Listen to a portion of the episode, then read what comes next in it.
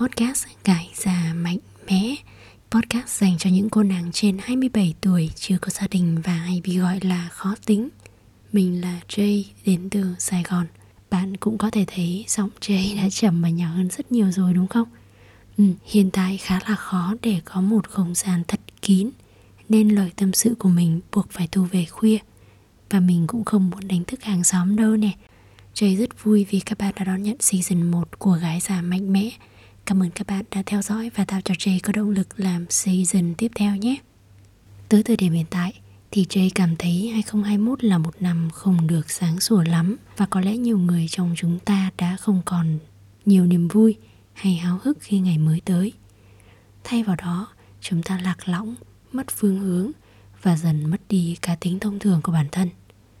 Trong season 2 này, Jay sẽ kể cho các bạn nghe về những điều không vui ấy để biết đâu chúng ta có những đồng cảm với nhau và tìm thấy sự an ủi nhất định trong khoảng thời gian này. Chủ đề của tập 1 season 2 là nỗi cô đơn khi không ở một mình. Rất nhiều người trong chúng ta đã quen với cuộc sống độc lập. Thế nhưng, ở thời điểm hiện tại mà chọn sống chung với người khác để an toàn hơn và chia sẻ những khó khăn về nhiều mặt. Việc chấp nhận sống cùng người khác nghĩa là phải sẻ chia không gian chung, cũng như chấp nhận việc tôi sẽ không thể có không gian riêng cả ngày nữa.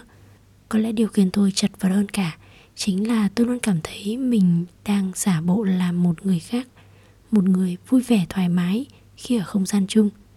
Nhưng thật ra, tôi chỉ muốn đóng cửa phòng, được khóc lóc hay cười thật nhiều mà không bị người khác để ý. Ừ bạn có thể thấy mình thật là ích kỷ, nhưng đã có khi nào bạn tự hỏi tại sao cái cô đơn ấy nó vẫn hấp dẫn đến như thế chưa? Thường thì không ai vui khi chẳng có ai quan tâm hay kề bên. Nhưng khi chúng ta đã quen với điều đó, thì nó không còn đáng sợ nữa. Thậm chí còn cảm thấy thích thú và nghiện cảm giác đó. Có những đêm tôi ở một mình, tôi tha thiết muốn có một người nào đó ở cạnh, ôm tôi và xoa dịu những cảm xúc tiêu cực của bản thân tôi cảm thấy đau đớn, vội vã và mệt mỏi vì luôn phải chống lại những ý nghĩ rằng tôi là một kẻ thất bại, một kẻ không xa gì và một kẻ chỉ làm người khác thất vọng. Có những đêm, tôi đã uống rượu một mình mà để cho mình cái quyền bật lại tất cả những ý nghĩ điên rồ trong đầu. Và như vậy đó, tôi lại cảm thấy cần một người nào đó ngồi lắng nghe tôi hoặc giải thích cho tôi một cách hợp lý rằng tôi vẫn đang ổn. Bạn biết sao không? Tôi tưởng tự trả lời bản thân. Không. Ai đó ở đây bây giờ đều là một sai lầm. Tôi không cần ai đó. Tôi chỉ muốn ai đó. Dù cái muốn đó là một chất độc, tôi là một người hướng nội. Làm sao một người hướng nội có thể thoải mái khi một ai đó đang ở đây? Một người khác đang ở đây sẽ làm tôi sập nguồn tất cả những cảm xúc tôi đang có. Chuyện là một mình, trông thì khá tiêu cực nhưng lại không hẳn là tiêu cực với những người cần nó. Mẹ tôi luôn hỏi, có chuyện gì với con vậy?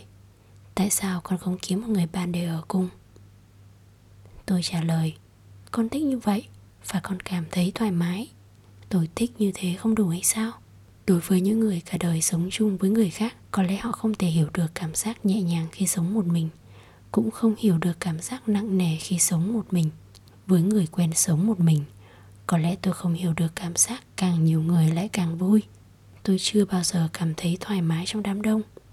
Một sự im lặng dài đằng đẵng, tôi thích nó.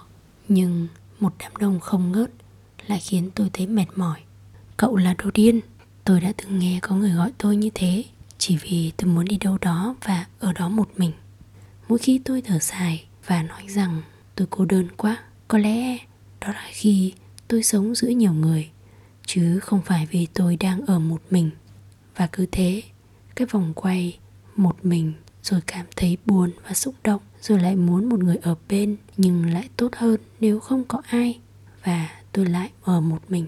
Nó cứ lặp lại liên hồi, lặp đi, lặp lại, nhiều tới nỗi tôi cảm thấy nhớ nó và bứt rứt trong người. Nếu như cái vòng lặp ấy biến mất, mỗi lần tôi khóc và thét lên trong phòng vì có quá nhiều cảm xúc. Có vẻ là tôi không có nhu cầu cho người khác nghe thực sự nó không có gì phức tạp khi ai đó cố gắng hiểu bạn.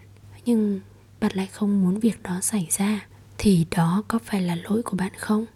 Hay đó là lỗi của những người đang cố gắng làm một việc vô ích và xâm phạm vào sự riêng tư của người khác? Việc đưa bản thân vào một hoàn cảnh trái ý là điều không dễ chịu, và rõ ràng nó đã khiến mình khó chịu rất nhiều. Nếu như là trước mùa hè năm nay, jay sẽ khó có quyết định sống cùng người khác này nhưng cuộc sống mà. Khi bạn nhận ra rằng nếu mình không chịu thay đổi bản thân để phù hợp với hoàn cảnh, thì bạn sẽ lao dốc khủng khiếp lắm. Bạn sẽ tự khắc ép mình thay đổi, dù thay đổi đột ngột không phải là một điều lý tưởng. Nhưng hy vọng chúng ta sẽ mạnh mẽ đủ để vượt qua những áp lực này. Cảm ơn các bạn đã lắng nghe gãi già mạnh mẽ. Bạn có thể gửi lời tâm sự hoặc góp ý qua inbox trên page của mình nhé. Xin chào và hẹn gặp lại. Thank you.